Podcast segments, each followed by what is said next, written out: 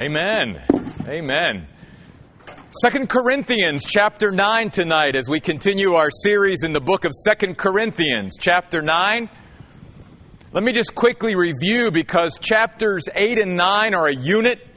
They should go together, but I didn't think that last week you would want to sit here for an hour and a half. So I broke it up into two weeks. But let me give you the backdrop again of, of what's going on here.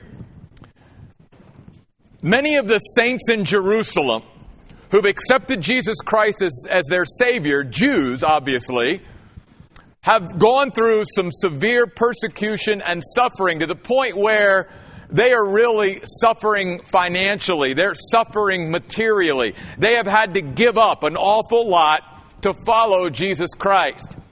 And God, through His Spirit, impresses upon Gentile churches now, Gentile churches, to rally together and to take up a great collection in order to meet the needs of these Jerusalem saints and encourage their hearts.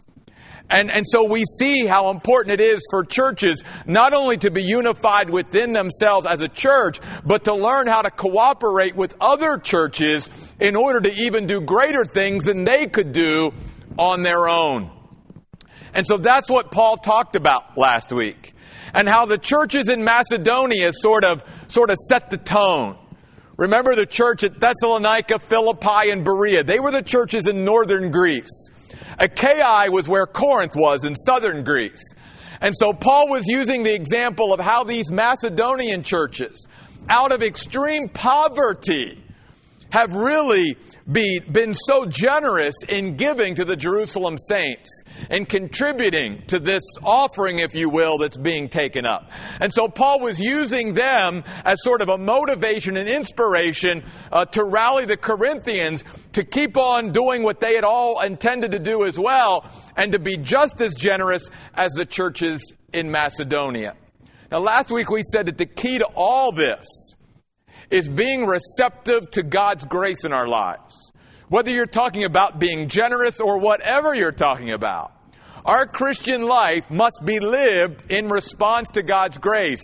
In other words, as God pours out His grace, we, instead of rejecting it and pushing it away, we need to receive it. Because God's Word said that His grace is sufficient for everything. And if we will simply learn to live by His grace, by depending on Him, by humbling ourselves before Him and saying, God, I can't do this on my own. I need you. And when we do that and depend on God and learn to depend upon God each and every moment of the day, we will live in God's grace and be able to deal with anything. And Paul reemphasizes this not only in chapter 8, but once again in chapter 9. So before we start in verse 1, I'd like you to look at what I think is the key verse of the entire chapter. It's verse 8. 2 Corinthians chapter 9 verse 8. In fact, tonight, if there was a verse that I could encourage you to memorize or meditate on the rest of this week, or maybe even in the weeks to come, a, a verse that that would be applicable to every facet of your Christian life and mine, it would be 2 Corinthians chapter 9 verse 8 because notice what Paul says. God is able. God has the power and the strength to make all grace overflow to you so that because you have enough of everything in every way at all times, you will overflow in every good work. Don't miss what Paul's teaching us there. He's, when he says God's overflowing grace is poured out into our lives, notice, even based upon last week in the Macedonian churches, he's not saying that God pours out all these necessarily material blessings. Because we know that last week these Macedonian churches were giving generously out of extreme poverty.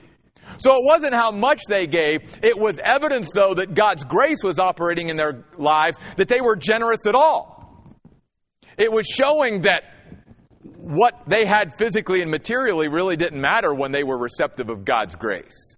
They were going to be generous because God's grace was being received. And what Paul's teaching here can, again, apply to every facet of our Christian life you and I have to realize that God's grace will overflow in our lives so that at all times, notice, we believe that we have enough of everything in every way and at all times. In other words, there's not a moment in our life where we don't know that we have enough because we have God and we have His grace.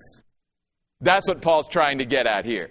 In other words, Paul wants Christians to get to the point as we live in God's grace to know the sufficiency that we have through that grace, to know the contentment we should have through that grace, to know that we are complete because of that grace. And instead of looking for something more, I just need to rest in what I already have. I already have everything I need through the grace of God. God's grace will give me everything I need at all times in every way. And God does this and pours out His grace in that way. Notice, so in turn, we can be a blessing to others. So that we can turn around and overflow with every good work. That's what Paul's really basing everything that he said in these two chapters on this generous gift to the Jerusalem saints on.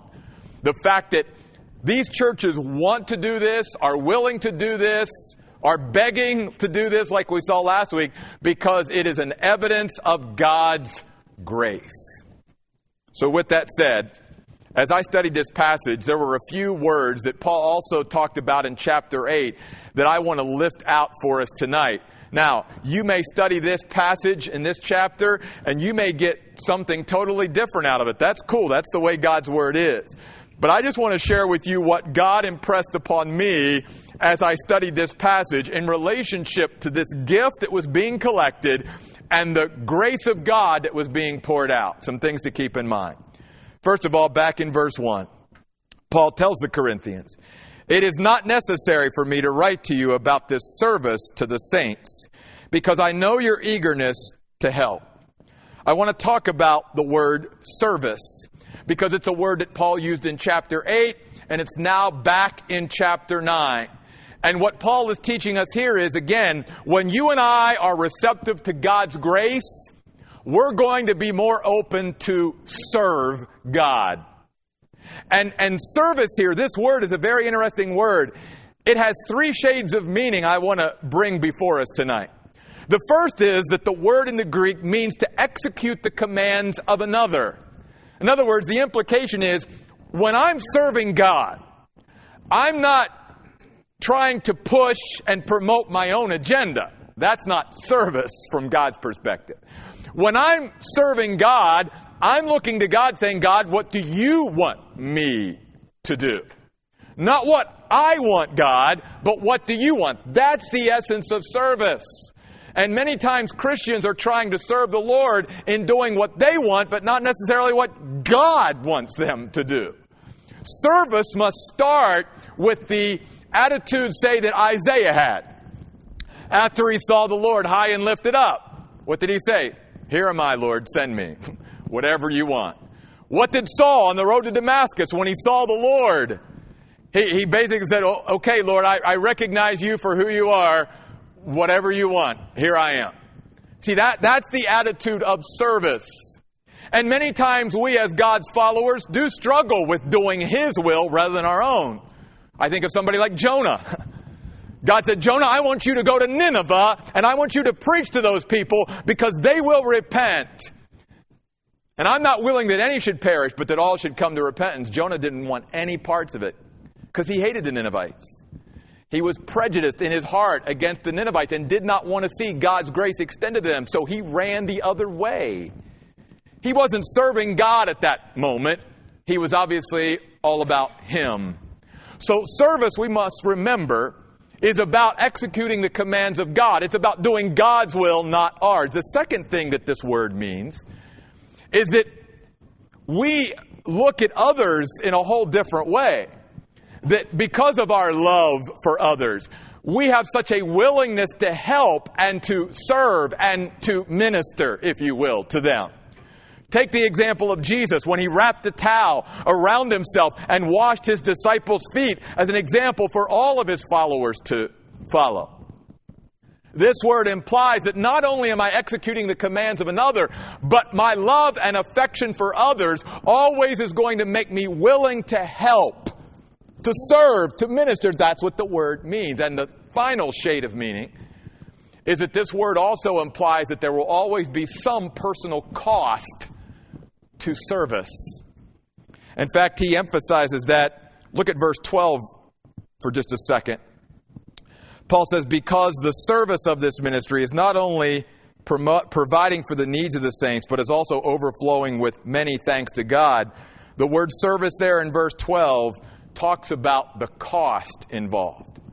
Again, many today seek to serve God and do His will without it costing them anything, without any kind of sacrifice. And we're going to bring that about in a little bit. But Paul is reminding the Corinthians and, and us tonight that this service, this act of service, of collecting a great offering and giving it to the saints in Jerusalem, that was God's idea. God prompted that.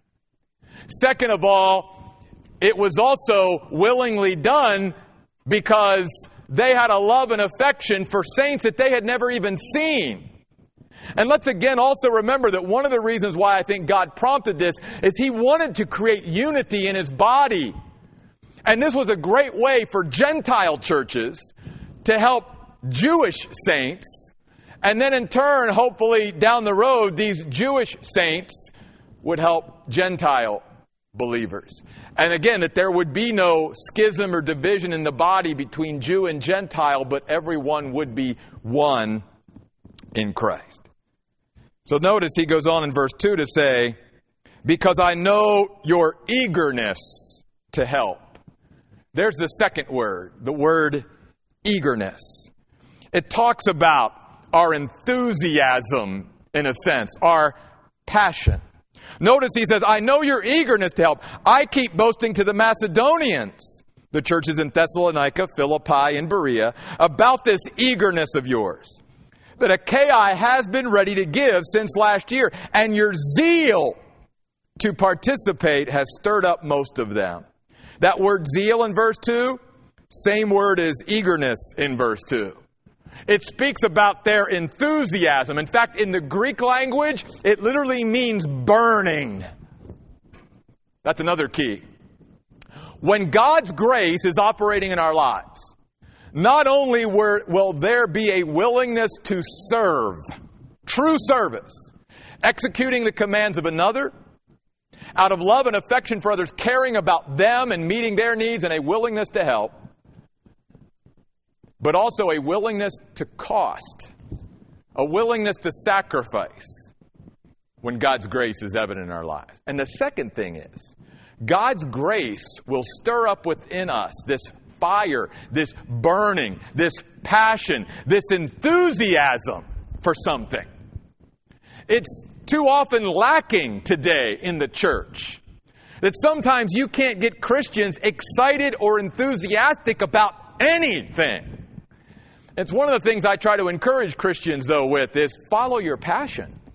What are you burning about? What, what is it that, that just, you know, lights your fire?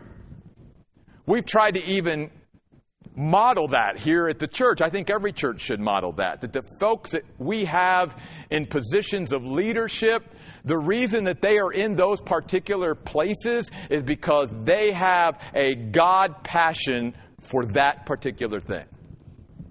I know it comes as a great surprise to many of you, but Nicole has a real passion for worship. And Crystal has a great passion for children. And Pastor Chad obviously has a great passion for youth. And Marcia for women's ministry, and Woody for men, and on and on we could go. Folks, that's where it starts. When we allow God's grace to, begin to begin to fill our lives, His grace is going to give us a burning passion, an enthusiasm for something, for someone in our lives. That's what God's grace does. And then I want to talk about this word ready that we saw in verse 2. when he says that Achaia has been ready to give since last year, and your zeal to participate has stirred up most of them. But I am sending, verse 3, these brothers so that our boasting about you may not be empty in this case, so that you may be ready, just as I kept telling them. The word ready here means to be prepared, to be available. In other words, think of it this way. When God's grace is operating in our lives, we basically say, God, I'm available. And as God's grace increases, we make that availability 24 7. We don't say, God, I'm available between the hours of 2 and 3 on Saturday afternoon, because that's when everything in my schedule works out for me. So I'm giving you that hour. I'm not saying God might not use you in that hour. But all I'm saying is when we don't make ourselves available to God, period, we're all we're doing is limiting the blessings and that, that could come to our lives by just saying, God, I make my, I'm ready. And it might not be convenient for me. But when God's grace is operating in our lives, we understand that needs out there don't necessarily always fit into my schedule. And God's timing isn't always my timing. And so when God's grace is operating in my life, I'm going to have the attitude, God, I'm ready whenever you're ready. I'm prepared whenever you're prepared. I make myself available whenever you want me to be available. Paul said the same thing to the Romans when he was writing to them. He said, I'm ready to come to Rome. I've made myself available. That's part of how we see God's grace operating in our lives. And we see this happening with them collecting this gift. Man, these folks were ready. They had made themselves available. And notice when, when God's grace is operating in Christians' lives, what ends up happening? We end up strengthening and stirring up other believers. In fact, that's another reason why the Bible tells us we should sing. Do you know that the Bible tells us we should sing because not only does it strengthen us, but it builds up other believers when they hear us singing? And notice what Paul says about the way God's grace was operating in their lives here in Macedonia. He says back in verse 2 You had been ready to give since last year, and your zeal, your enthusiasm, your burning to participate has stirred up. Well, I can't say all of them. Because there are some believers, you could put a firecracker underneath of them. I don't think they're going to get stirred by anything. But notice Paul does say, the way you did this, the passion that you had, the burning that you had, the enthusiasm you had, it caught. It caught on. It stirred up other believers to participate as well. And isn't this what the Bible teaches us?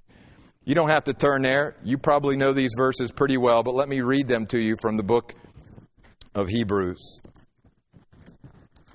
If I can find the book of Hebrews.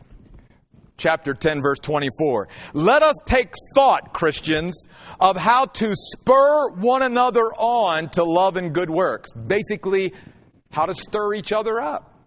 Verse 25. Not abandoning our own meetings, because how can we stir each other up? If we're never together. As some are in the habit of doing, but encouraging each other, and even more so because you see the day drawing near. See, the writer of Hebrews says Christians should even be very intentional. Take thought of how to stir one another up. That's how God wants us to live. And when we're receiving God's grace and God's grace is evident in our lives, we're not going to have to like put on. We just be ourselves and let God's grace overflow from us, and it's going to start touching others. And the passion and the enthusiasm and all of that that they begin to see in our lives eventually is going to, not all, but some. Some are going to be stirred up by what they see in our lives. And that's exactly what was happening in Corinth. So notice verse 4 of chapter 9. For if any of the Macedonians should come with me and find that you are not ready to give, we would be humiliated, not to mention you by this confidence we had in you. Therefore, I thought it necessary to urge these brothers to go to you in advance and to arrange ahead of time this generous contribution you had promised. So this may be ready as a generous gift and not as something you feel forced to do. Paul could never be accused of over communicating, even in that day when it was harder to communicate. And not wanting this to be pulled off, and so maybe a little bit of extra preparation was needed. Maybe some would say, Paul, you were a little bit overly, you know, prepared or concerned about this. But again, Paul knew this. He knew that this gift was so important, not the money. The money wasn't the issue. This gift that was being collected by these Gentile churches for these Jewish saints in Jerusalem was going to go much further. It was much bigger than just a monetary gift, you see. And because Paul knew the importance of this, he wanted to make sure that these churches didn't drop the ball on this. He wanted to make sure that they followed through with what they said they were going to do. And it almost makes me feel good because obviously, even back in Paul's day, Christians and churches sometimes didn't follow through with what they said they were going to do. And so Paul's like, I'm going to make sure, I'm going to send sort of a point team ahead of time. I'm going to send them ahead before we ever get there and come through to actually, you know, take it and then take it to Jerusalem. I'm going to send a team ahead because I want to make sure that when we get there, we don't show up and then it's like, oh, we don't have anything. Paul didn't want that to happen here. It was too vital. It was too important to see the ball dropped A couple things. The words generous contribution and generous gift in verse 5 is literally the Greek word charis, grace. We talked about this. Anytime you see the word generous or generosity or generous gift or generous contribution in 2 Corinthians 8 and 9, it's the Greek word charis, which means grace. Again, Paul is simply saying, our generosity, if at all, is always in response to God's grace in our lives. If we're responding God's grace, we'll be generous. We'll be generous. That, that's just a result of God's grace in our lives. We as a church never have to think about, you know, begging for money or asking for money. All we have to do is create an environment where God's grace is there, and God's grace takes care of it. God's grace touches saints' hearts. They give because God's grace is operating in their life, not because some pastor stands up and says, Hey, we need your money. You see, that's what the Bible teaches. Now, notice what Paul says, verse 6. My point is this the person who sows sparingly will also reap sparingly. The next key word, sow. Sow. I'm going to talk about that in a minute. The person who sows generously will also reap generously. Paul's simply saying, look, just like a farmer, if a par- farmer only plants one seed, then he can't expect much of a harvest.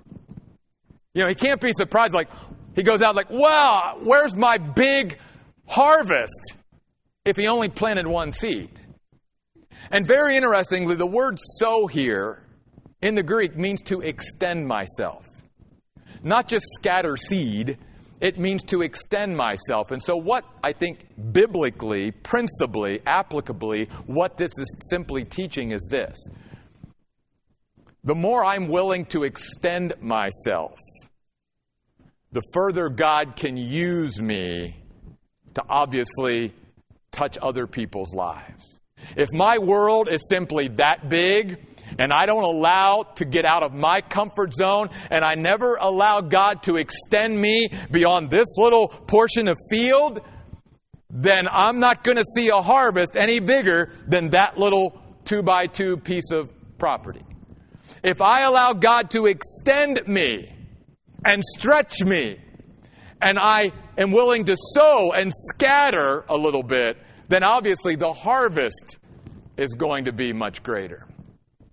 And so, what God impressed upon me was this, and I'm going to challenge you with the same.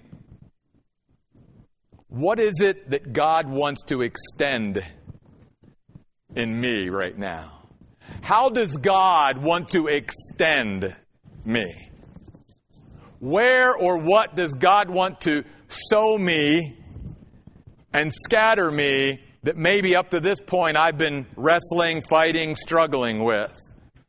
And yet, the Bible clearly says when God's grace is evident in our lives, we will be willing to be extended. We will be willing to get out of our comfort zones when God's grace is operating in our life. Think about Peter walking on water.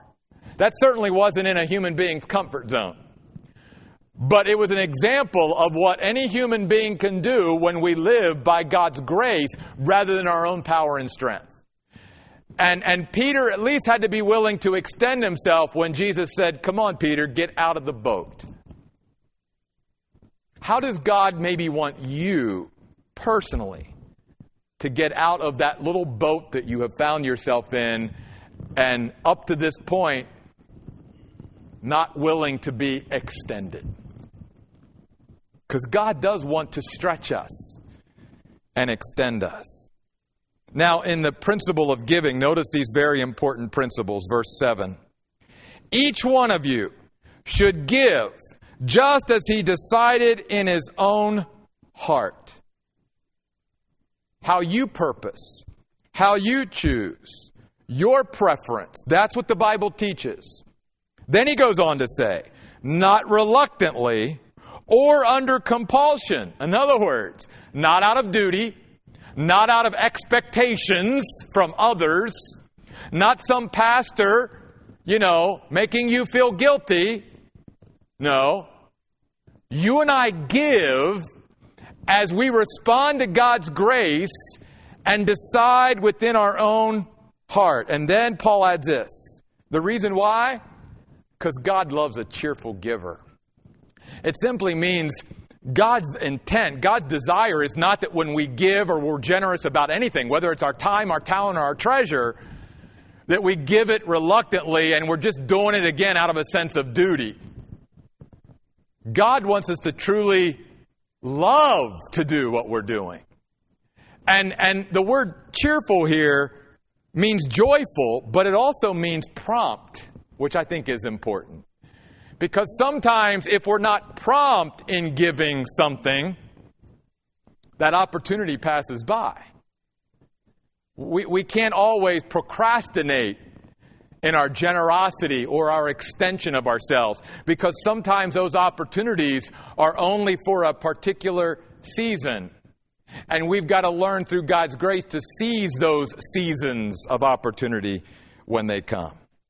And then, of course, he adds verse 8 that we talked about earlier that God is able to make all grace overflow to you so that because you have enough of everything in every way at all times, you will overflow in every good work. Many Christians live as if they don't have enough, that somehow God's grace is not sufficient. It goes back again to Psalm 23. When I'm living by God's grace, I can truly recite what David said The Lord's my shepherd, I shall not want. I don't lack anything when I'm following God. I might not have everything I want, but according to God's word, I will have everything I need, and my God shall supply all my need according to his riches and glory by Christ Jesus, Philippians 4:19. So when we live by God's grace, you'll know you're living by God's grace and receiving God's grace because you'll be content. You'll feel sufficient. You won't feel like you're lacking or deprived or deficient because it's by God's grace that we do what we do. That's why Paul said, By the grace of God, I am what I am. 1 Corinthians 15 10. Because it's not in our own power and strength, in our own wisdom, in our own wit it's all by God's grace that we live, we breathe, we move, we have our being, and we serve Him. Verse 9 Just as it is written, He has scattered widely, speaking of God. Literally, He dispensed His blessings over a broad region. He has given to the poor, His righteousness remains forever. Now, God, notice, who provides seed for the sower and bread for food, will provide and multiply your supply of seed and will cause the harvest of your righteousness to grow. Wow, what a promise. And God even says, look, don't be concerned about the seed. Don't be concerned about it. Whatever I want to extend through you, I'll supply it. We don't even have to come up with it because it all comes from God anyway, God says. And if God wants you to be able to meet a particular need, then He'll supply you with the seed to do it. If He hasn't supplied you with the seed to do it, then maybe God wants to use somebody else to meet that need, or maybe for some other reason, there's a reason why there's a delay in meeting that particular need.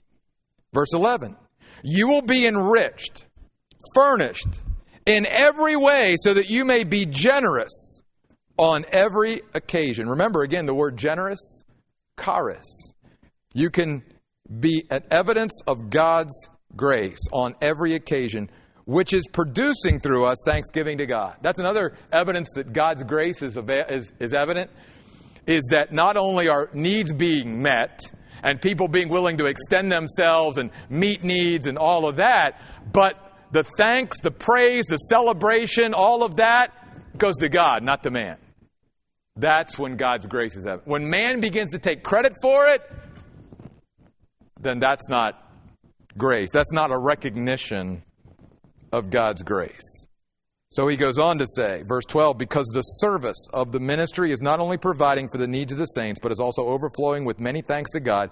Through the evidence of this service, they will glorify God because of your obedience to your confession in the gospel of Christ and the generosity of your sharing with them and with everyone. The next key word, verse 13, the word sharing. It's a familiar word to many Christians. It's the word koinonia. And again, this is a word that Paul uses much in chapters 8 and 9.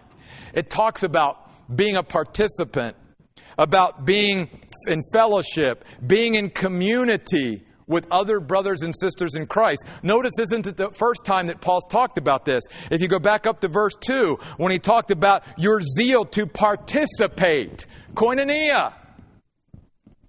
And many Christians think, well, koinonia, fellowship, is just Christians hanging out with each other. No, that's, that's a part of it. But a bigger part of it is knowing that, that there's an extension, that there's a bond, that there's a binding between Christians sometimes that we haven't even met when we allow God to extend us to others. You think about what was going on here. These Macedonian Christians in Corinth had never met the Jerusalem saints. And yet they understood that if we participate in this offering, we will be brought into fellowship, into community, into koinonia with those Christians. There will be a bond there between us through this. That's a real good understanding. And when God's grace is evident in our lives, we will be willing to enter into community, into fellowship, into communion with other believers. Again, God's grace will never draw us away from each other. God's grace will always seek to bring us as brothers and sisters in Christ together, in fellowship, in community with each other. One final verse, verse 14. And in their prayers, now he's talking about the Jerusalem saints who are going to receive this offering. And in their prayers on your behalf, they long for you. They've never seen them. They don't even know their names. But they have a, they have a longing for them because of the extraordinary grace God has shown to you. See, Paul says, because God gave you grace, and because you responded to God's grace and you were so generous in meeting the needs of saints that you never even met, and how that has somehow now bonded you guys forever, those Jerusalem saints will never forget this gift. And you will always be heart to heart. Since you've went through this together and since you've allowed God to extend you to them, there will be a bond, an invisible bond that no one and nothing can break for all of eternity. And Paul says, Isn't that special? And isn't that a great evidence and result of God's grace when it operates in our lives? That if we just let God extend us to others in some way, that it provides such a foundation and depth of fellowship and community that that bond hopefully will never be broken and never be forgotten. And then, just like he did in chapter 8, he doesn't just motivate and inspire by using other human beings and other churches. But ultimately, he always comes back to the example of Christ himself. Because no one can be more generous than God, no one can outgive God. So at the end here, in verse 15, notice how Paul ends. Thanks, which by the way is also the Greek word charis, grace. We are thankful when we receive God's grace. Thanks be to God for his indescribable unspeakable, unable to fully articulate gift. And by the way, this word gift in the original language means an offering, a sacrifice. And so this is the final word I wanted to focus on tonight is that word sacrifice. Because how can we not think about Jesus and what Jesus did and how generous and giving Jesus was of himself for us? and not be somehow stirred and inspired and motivated to be giving of ourselves and generous to others in response to God's grace. How could we ever say no to a God who gave up everything for us and gave his very life for us? Paul wanted to leave the Corinthians with that final thought. Now, many times in the Bible, we don't know how the story ends. God doesn't necessarily tell us, well, how did this all end? Did, did they take up the offering and did the Corinthians participate and did they have it already? Guess what? The Bible gives us the answer. Go with me real quickly in closing to the book of Romans. Yeah, it's not found in Corinthians, it's found in the book of Romans.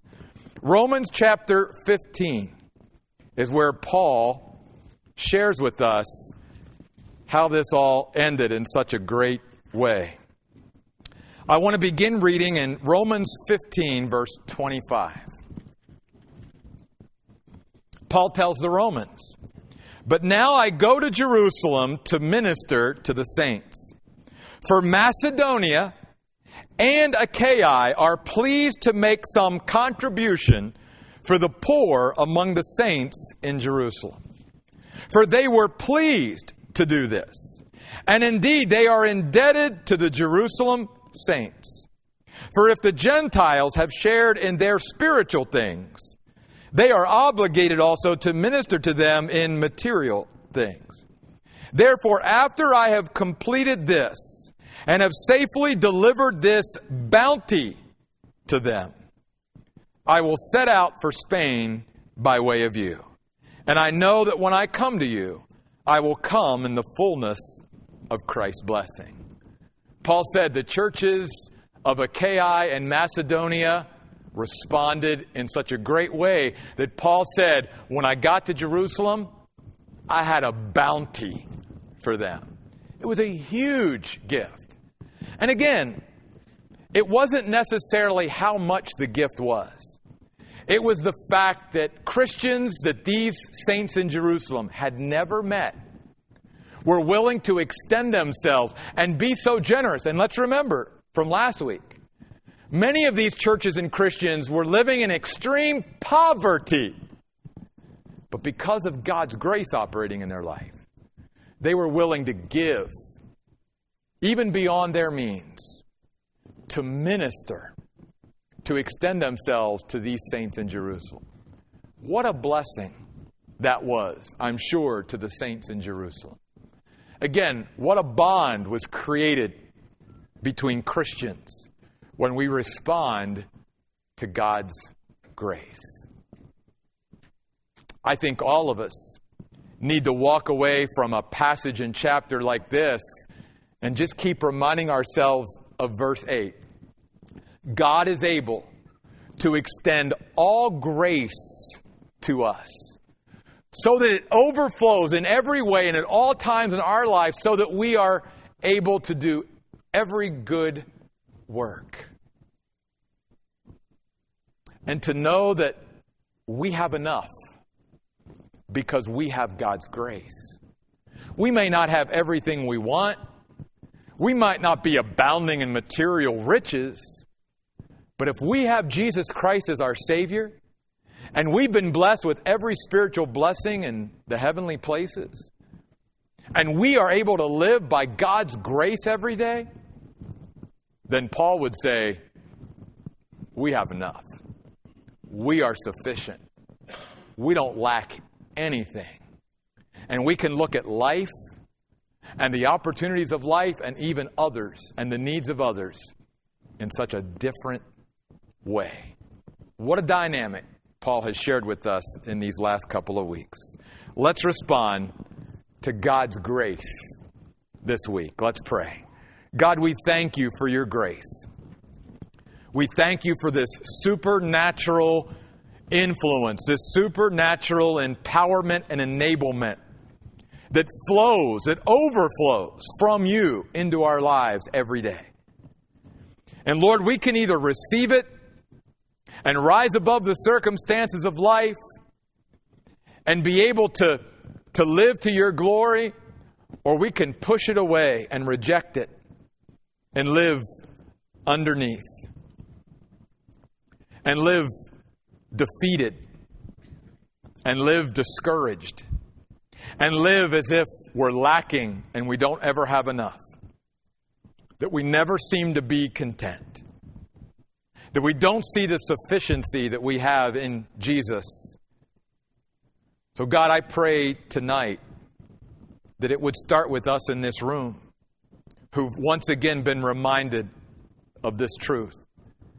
That, God, that we would realize that your grace is sufficient, that your grace is enough, and it makes us enough as well. Help us to live, God, by your grace every day. We pray in Jesus' name. Amen. Hey, real quick, before